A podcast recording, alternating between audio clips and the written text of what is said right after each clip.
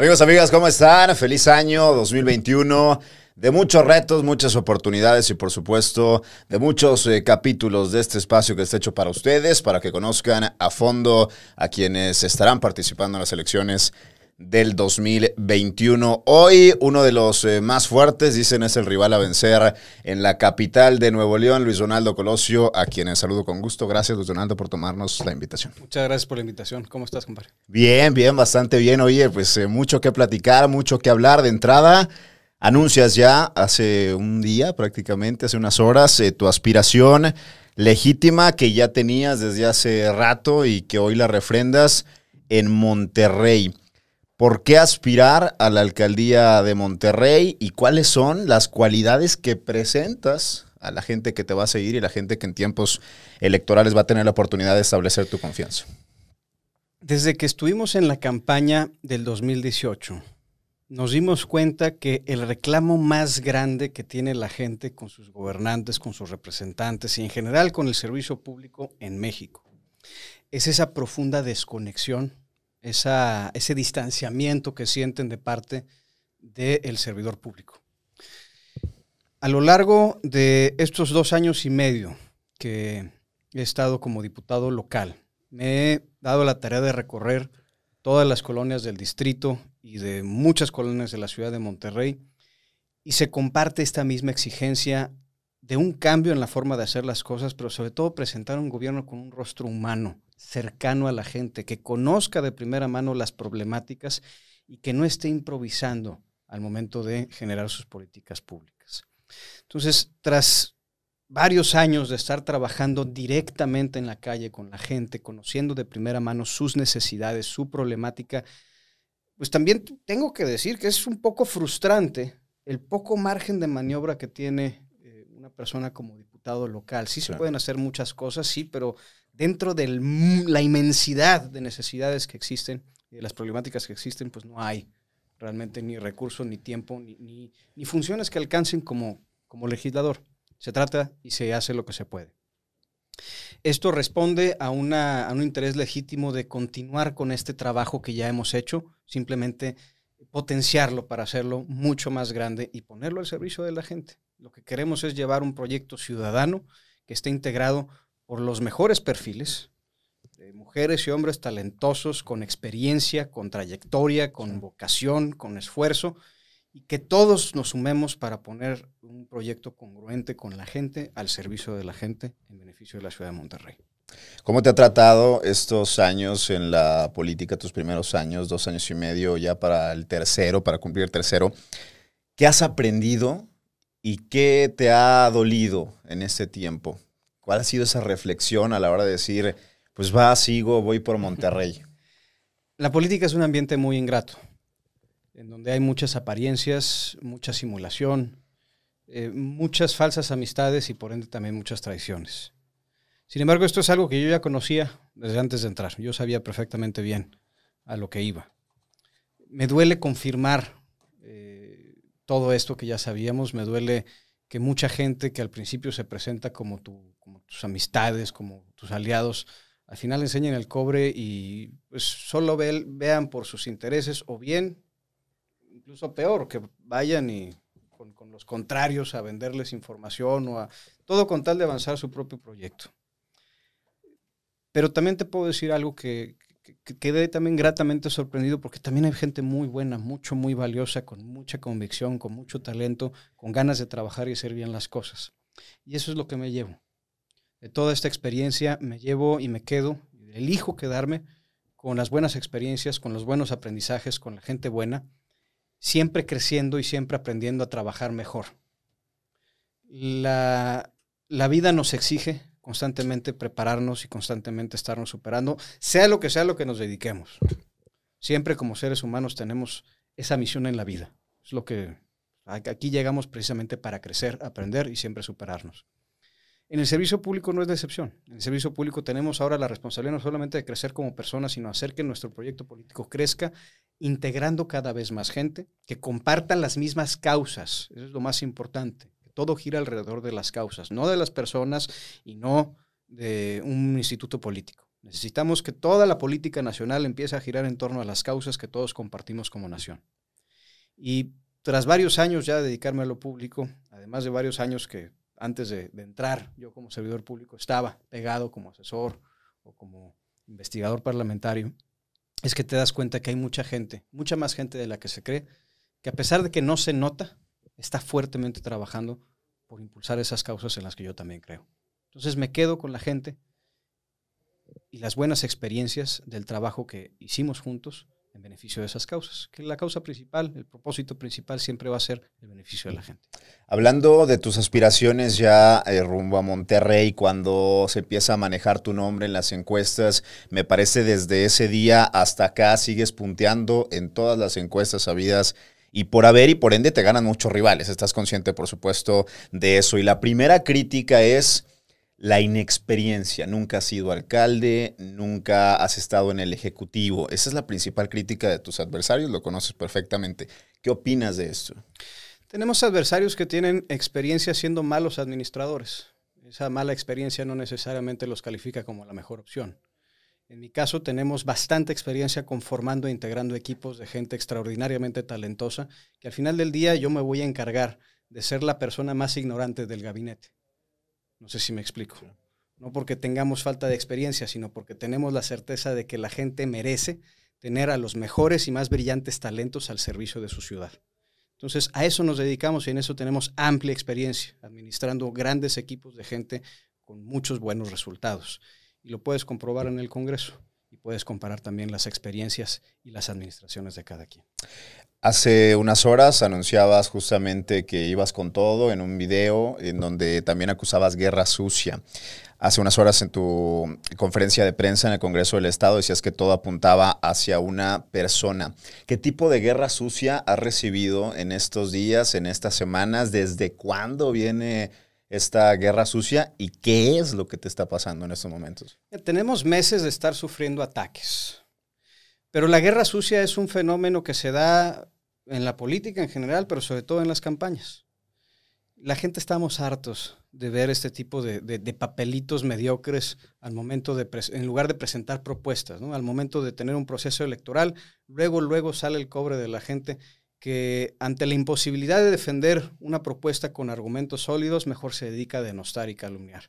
En el caso de un servidor, nos han seguido a mí, a mi esposa, a mi familia, nos han grabado, nos han espiado, nos han enganchado en los teléfonos, han estado hostigando mucho a mis vecinos, y también se ha publicado, se hizo del conocimiento de todo el público, que hay incluso toda una red de noticias falsas y de campañas de desprestigio en contra de muchos actores, no nada más de mi persona, de la política local, y todo apunta, y por ende también beneficia, a ver, tenemos que ser muy lógicos en esto, solamente beneficia a una persona, que es en este caso el señor Francisco Cienfuegos. Yo no quisiera pensar, porque se me haría muy vergonzoso que a eso esté dedicando su tiempo, en lugar de estar preparando una buena plataforma y propuesta de campaña. Pero mientras exista una gran parte de la población que mantenga esa duda, él tiene la responsabilidad de salir a aclarar las cosas. Y sobre todo, todos tenemos la responsabilidad de librar una contienda con dignidad. Bueno, salió a decir que eso era un hackeo, ¿no? Porque todo apuntaba hacia su página directamente, esa denuncia que se hizo también vía El Norte. Él sale y dice que es un hackeo. Tú lo tuviste de compañero hasta hace unos meses, lo trataste. ¿Qué opinas de Francisco Cienfuegos? Mira, los temas de los hackeos ya nos los sabemos todos y pues la verdad es que nadie compramos ese tipo de excusas y pretextos. Ya lo hemos visto muchas veces. Francisco Cienfuegos es una persona hábil para operar políticamente, pero lamentablemente esa operación y esa habilidad no siempre sirve el mejor propósito. Tiene una aspiración que es válida y legítima, sin embargo, también es una persona que no siempre ha sabido poner el límite a sus ambiciones personales.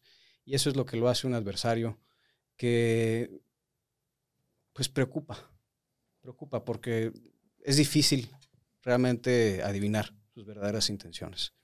Entonces, más allá del discurso que él tenga, yo me pondría a ver y analizar las acciones que ha emprendido a lo largo de su legislatura, su gestión como alcalde y sobre todo que le pregunten a la gente de Guadalupe cómo se sienten acerca de su exalcalde.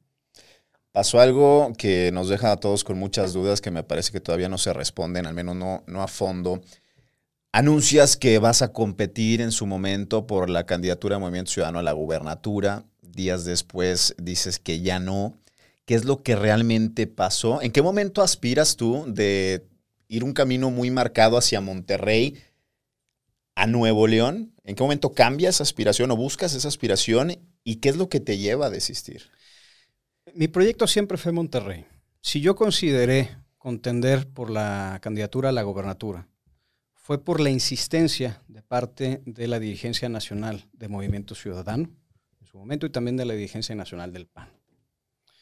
Yo les dejé muy claro desde un principio condiciones muy específicas para que este proyecto se pudiera dar si es que yo lo encabezara. Y para mí lo más importante era generar no un proyecto electoral, sino una sumatoria de esfuerzos, de talentos, de fuerzas políticas, un realimento de fuerzas aquí en lo local para poder construir un proyecto de gobierno en donde no estemos todos encontrados y peleados.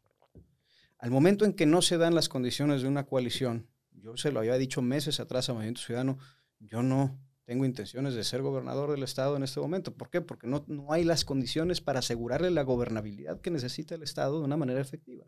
Y yo continuaré en mi proyecto de Monterrey. Y de hecho el mismo 20 de noviembre, que era el día que se cerraban los procesos para poder registrar coaliciones, lo establecí claramente en un comunicado ese día en la mañana. No se dio la condición de una coalición, yo no estoy obsesionado con ningún cargo, pues entonces yo continúo en mi camino hacia la construcción de un buen proyecto para la ciudad de Monterrey. Y eso fue lo que pasó. En ningún momento estaba yo buscando realmente ser a toda costa candidato a gobernador, estaba buscando a toda costa generar las condiciones necesarias para tener un proyecto fuerte que pudiera darle certidumbre a la población en general. Si esas condiciones para darle certidumbre a la gente no se cumplían, entonces yo no voy a ser la persona que ponga en riesgo la vida de la gente con tal de satisfacer una ambición personal. ¿Hubo ruptura con Samuel García? ¿Hubo desencuentros, ideas distintas? Ideas distintas sí, ruptura no. Tampoco un desencuentro en sí, sino respetuosas diferencias por los estilos y las formas de cada quien, pero que hasta la fecha sostenemos una buena relación muy institucional y muy respetuosa. Y pues en ese sentido también respetamos mucho los proyectos de cada quien. Eso me llama la atención y te cuento porque venía la narrativa desde hace 3 años cuando anuncian sus aspiraciones en equipo con todo Agustín Basabe y a Indira Kempis, que eran amigos. ¿Son amigos o son compañeros en cuanto al mismo vehículo político? Somos compañeros. Tenemos una relación de amistad reciente. Nos conocimos, sí, desde la carrera y nos reencontramos ya desde lo público y mantenemos por eso una buena relación. Sin embargo, es una relación también que se da a partir de lo profesional y pues, como profesionales que tenemos que ser, tenemos que primero que nada sacar adelante la chamba. No es mi intención entrar al servicio público para ser amigos y compadres, sino para hacer un buen trabajo. Dentro de los vehículos que sabemos todavía no hay una decisión, no has tomado una decisión volviendo al tema Monterrey de por qué vehículo ir, el natural sería Movimiento Ciudadano. ¿Qué te haría no ir por Movimiento Ciudadano en esta evaluación que estás teniendo y que se han acercado prácticamente casi todos los partidos políticos? ¿Qué no te haría ir por Movimiento Ciudadano y qué buscas en un instituto político para decir aquí es donde voy a proyectar mi... Lo más importante para el proyecto que tenemos para la ciudad de Monterrey, esta visión de ciudad, esta visión de servicio público orientada hacia la gente, es que se respete la autonomía del proyecto, que se nos permita construir un equipo de trabajo conformado por una pluralidad de personas, independientemente del color del espectro político, sí, no sé si me explico, sí. Que puedan aportar su mejor versión, su talento y su trayectoria al proyecto para servir a la ciudad de Monterrey y a su gente. Y ese respeto total y esa autonomía total que debe tener el proyecto es lo primero que deben de respetar cualquier instituto político que busque darnos su respaldo. Para mí es muy importante dejar eso claro, porque todo el mundo quiere que decidamos primero el partido antes de trabajar el proyecto de ciudad. Y la verdad es que eso está al revés. Tenemos que consolidar un buen proyecto congruente con las necesidades de la gente y de ahí sentarnos en la mesa de diálogo con los partidos políticos, con Movimiento Ciudadano y las demás fuerzas que nos han muy atentamente, muy amablemente, y estamos muy agradecidos, que nos han hecho la invitación para poder consolidar esas condiciones en las condiciones más óptimas, pues en las circunstancias más óptimas. El proyecto de ciudad no puede, no debe, no estará supeditado a los intereses de un partido político. Hemos vivido décadas muy trágicas en donde la política mexicana gira alrededor de los partidos y hemos visto la debacle que resulta de eso. Entonces, el partido debe de servir el propósito y el propósito debe ser la gente. ¿Estás de acuerdo que entonces los partidos ya dejaron de ser ese partido lleno de ideologías? Y vemos alianzas, la pasada PAN-PRD, dos partidos que ideológicamente están opuestos. Vemos alianzas verde con Morena que ideológicamente están opuestos. Y se convierten entonces los partidos en vehículos para llegar con un proyecto y con un equipo. Es que eso es lo que los partidos siempre debieron de ser. Incluso cuando su conjunción todavía respetaba la ideología que se les dio al nacer. El problema es que se ha pervertido el sistema de partidos políticos en México y en el mundo. No creas que es un tema únicamente aquí a nivel nacional. Se ha pervertido el vehículo del partido para no servir a los ideales partidistas, sino a los intereses personales de quienes muchas veces los terminan dirigiendo. Es por eso que tenemos que hacer a un lado la política de partidos y hacer que los partidos sirvan como los instrumentos que son, como los vehículos que deben de ser, impulsando a la gente que abandera las causas correctas.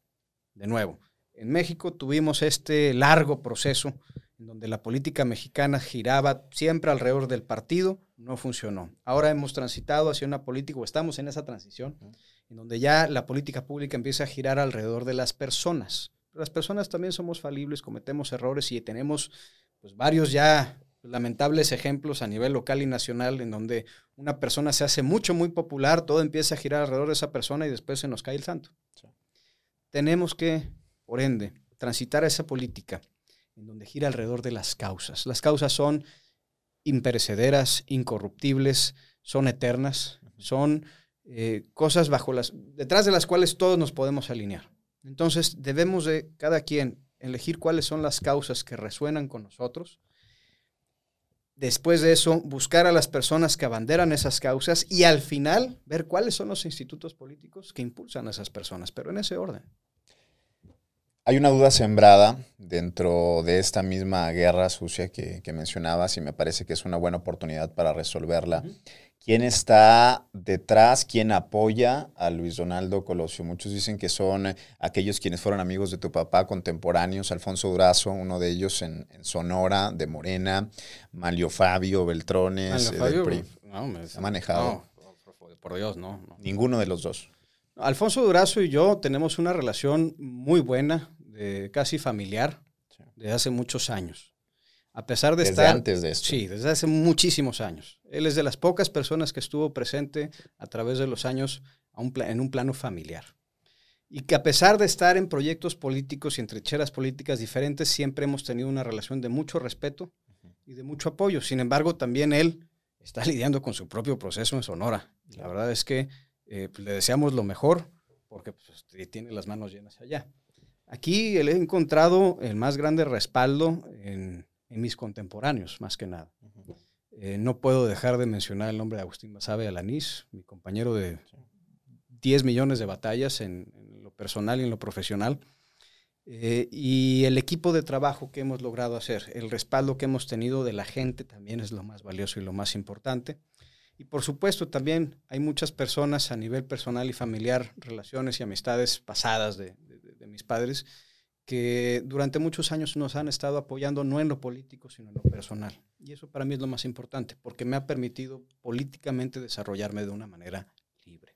Tendamos la realidad de Monterrey, vamos a pasar todavía una pandemia que no sabemos cuándo va a acabar, va a dejar estragos económicos que ya está dejando, pero todavía creo que viene lo más fuerte. En materia de seguridad siempre ha sido un problema que hay que resolver. Retos muy grandes. ¿Cuáles son las ideas? Porque no es tiempo de hablar de propuestas, pero sí de ideas que tiene Luis Donaldo Colosio para aspirar a solucionarlas en Monterrey. La pandemia vino a exacerbar muchas condiciones que ya estaban latentes en la ciudad, pero quizás no se notaban tanto.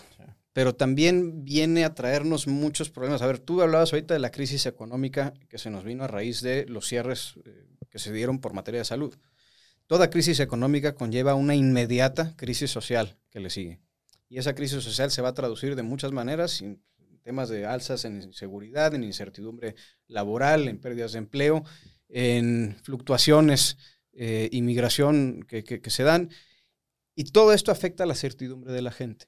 Entonces, todo lo que hagamos se tiene que ir a enfocar en recuperar la tranquilidad de las familias de Monterrey, en volverles a dar esa certidumbre en el futuro, en que en su casa no falte nada, pero sobre todo en que tengan las oportunidades de salir a procurar el sustento para sus familias y que puedan estar tranquilos en sus casas, estén o no estén dentro de ellas. No sé si me explico. ¿Por qué? Porque hablabas tú de inseguridad, algo que nos duele mucho también a los ciudadanos, y que durante muchos años ha estado en una situación muy compleja, porque la ciudad de Monterrey es una situación muy sui generis al resto de los municipios del país, lo conoces bien, no domina en su totalidad la seguridad pública del municipio.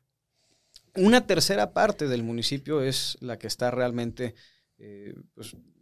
cuidada por la policía regia, 2/3 partes es fuerza civil, que es gobierno del estado. Entonces, esa separación de las fuerzas públicas, esa falta de coordinación entre el estado y el municipio, hacen que las cosas sean complicadas en materia de seguridad y en general en materia económica, en materia social, en materia deportiva, en materia cultural. Entonces, el tener esa habilidad y sobre todo la disposición total de ser un puente y manejar una buena relación con el gobierno estatal y con el gobierno federal, esté quien esté en esa silla, estemos o no estemos de acuerdo con sus ideas y su forma de trabajar, es fundamental para que al municipio, y por ende a la gente del municipio, le vaya bien.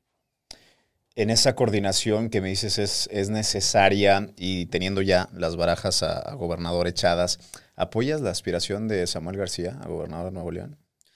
La aspiración de Samuel es una aspiración válida, es legítima. Libró una precampaña de calidad, consiguió un respaldo considerable de parte de la militancia y simpatizantes y tiene todo el derecho de contender. ¿No lo apoyas? Mi apoyo es precisamente para mi proyecto y yo lo que quiero es no intervenir ni interferir ni para bien ni para mal en un proceso que le corresponde decidir a la gente, no a mi persona. Hablando ya del proceso como tal, ¿cómo lo piensas enfrentar? Hablas de talentos en Monterrey que quieres que se sumen sin importar partido, así lo entiendo, sin importar ideología, sino talentos en beneficio de la ciudad. ¿Con quiénes te vas a rodear? Entendiendo que además, pues, comandar un municipio de Monterrey requiere un sinfín de personas, ¿no? Así es. La administración pública, y más en un municipio como Monterrey, que es sumamente heterogéneo, es extenso, tiene muchas necesidades de muchas índoles, tiene pues una gran responsabilidad, quien sea que encabece el gobierno, de reclutar a las mejores personas. Estamos ahorita precisamente en esa parte de reclutar a las mejores personas del estado y también de otras partes del país para construir este proyecto y ponerlo a disposición de la ciudadanía, que analice las propuestas, que analice el rumbo que vamos a plantear. Porque también una idea buena no es suficiente si la gente no está convencida de que le vaya a ser de utilidad. Entonces nosotros estamos construyendo las mejores ideas y propuestas con base en lo que hemos levantado durante más de 3 años en la ciudad de Monterrey para poder entonces diseñar las políticas públicas necesarias para salir adelante con base en lo que hemos visto que funciona en Monterrey, en general en Nuevo León, en otras partes del país y en otras partes del mundo. La gente merece las mejores propuestas, las mejores ideas, pero sobre todo las mejores personas para ejecutarlas. Sé que eres un hombre de familia que deciden en conjunto, Luis Donaldo, y sé que vienen pues más guerra sucia. Eso es algo a lo que sabes que entraste y más a medida que avanzas. Sin entrar a temas muy privados de tu familia, por supuesto, ¿cómo lo toman? ¿Cómo se preparan? ¿Se preparan? Esa es la pregunta para eso. A mí me da mucha risa y te lo comentaba ahorita fuera del aire porque yo veo a mi esposa mucho más aguerrida que yo. Le digo, oye, se me hace que mejor tú debes de ser la candidata y yo me quedo en la casa porque realmente está estoica, fuerte, tanto ella como toda su familia y toda mi familia también. Sabemos perfectamente bien a lo que nos enfrentamos, a quiénes nos enfrentamos, pero a ver, la guerra sucia es un fenómeno lamentable que se da siempre en cada periodo electoral, pero hay que tener una cosa muy clara, César. como alguien que ha vivido en carne propia lo peor que tiene que ofrecer la política mexicana, estas cosas no me asustan, no me van a intimidar. Al contrario, yo lo que quiero, y la denuncia que hice tanto en el video de ayer, y aprovecho este espacio para hacerlo de conocimiento de todos, es un aviso que se le hace a la gente de Monterrey para que se den cuenta que les quieren nuevamente afectar e imponer en su elección. Les quieren quitar su elección, les quieren quitar opciones de competitivas que les pueden presentar otros proyectos, nos quieren sacar a la mala, quieren otra vez apropiarse del proceso electoral porque piensan que son dueños de la ciudad, cuando realmente es la gente de Monterrey la dueña de su ciudad, de su entorno, y la que debe de decidir libremente en las urnas quién quiere que les represente y quién quiere que les gobierne. Y esta gente no piensa que la ley, los procesos electorales, y sobre todo no piensa que la gente es la que manda. La elección pasada terminó un 25 de diciembre. Se fue a tribunales. En tribunales se cambió el resultado cualquier cantidad de veces. Inicialmente el voto favorecía al candidato del PAN, terminó siendo alcalde el hoy candidato a gobernador del PRI. ¿Ves una elección en tribunales? ¿Te preparas para ello? Estamos preparados para cualquier escenario que se dé en la próxima elección, con todas las herramientas y todo el respaldo necesario para poder librar el proceso, tanto en las urnas como en la mesa. Sin embargo, vamos a hacer un trabajo de calle lo suficientemente grande para que la gente tenga la certidumbre de que no hay mesa suficiente en donde nos alcancen a robar la elección. ¿Tienen el equipo suficiente para hacerlo? Tenemos un equipo extraordinario, tanto de abogados como de especialistas en estrategia jurídica y electoral, para poder defender el voto de la gente. Lo que queremos es que los resultados finales de la elección, sea quien sea favorecido, sean los resultados legítimos con base en la voluntad de la gente. Es la voluntad de la gente la que está bajo ataque. Esta guerra sucia, a ver, olvídate de mí, César.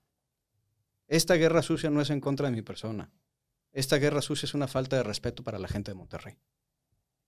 ¿Cuándo sabremos cuál es el partido con el que vas a llevar tu proyecto? Los tiempos los tenemos encima. A pesar de que tenemos un buen diálogo con Movimiento Ciudadano y con otras fuerzas políticas, es también ya necesario que tengamos esa definición de parte de los institutos políticos, es decir, si aceptan o no aceptan estas condiciones de respeto y de autonomía para el proyecto. Esto se tiene que resolver este mes, puesto que ya el siguiente mes son los registros de candidaturas. La opción 1 es Movimiento Ciudadano. Es la opción natural, puesto que es el instituto con el que he trabajado de la mano en estos últimos años, pero no estoy descartando ninguna opción porque pues, en todo momento lo importante no es el partido es lo de menos, lo importante es el proyecto y el proyecto es la gente de Monterrey. Ya nada más para despedir, y en lo que entiendo bajo tu respuesta es, ¿tú esperas qué instituto político se adapte a estas condiciones, a la autonomía que solicitas para el proyecto Monterrey? ¿Es así? La autonomía del proyecto es lo más importante, porque el proyecto no puede estar supeditado a la voluntad o al interés de un partido político. Ya hemos visto cómo eso nos ha hecho daño. La gente exige y merece un proyecto que les pertenezca a ellos. Y eso es lo que nosotros estamos construyendo. No importa el partido. No importa el partido, siempre y cuando la gente sea primero. Luis Donaldo Colosio, aspirante a la alcaldía de Monterrey. En las próximas semanas sabremos cuál es el vehículo y cuál es el instituto político mediante el cual va a competir. Dicho sea de paso, las encuestas todas les dan la ventaja. Luis Donaldo, gracias y éxito. Muchas gracias, César. Hasta luego, nos vemos en la siguiente de Ulloa por Altavoz.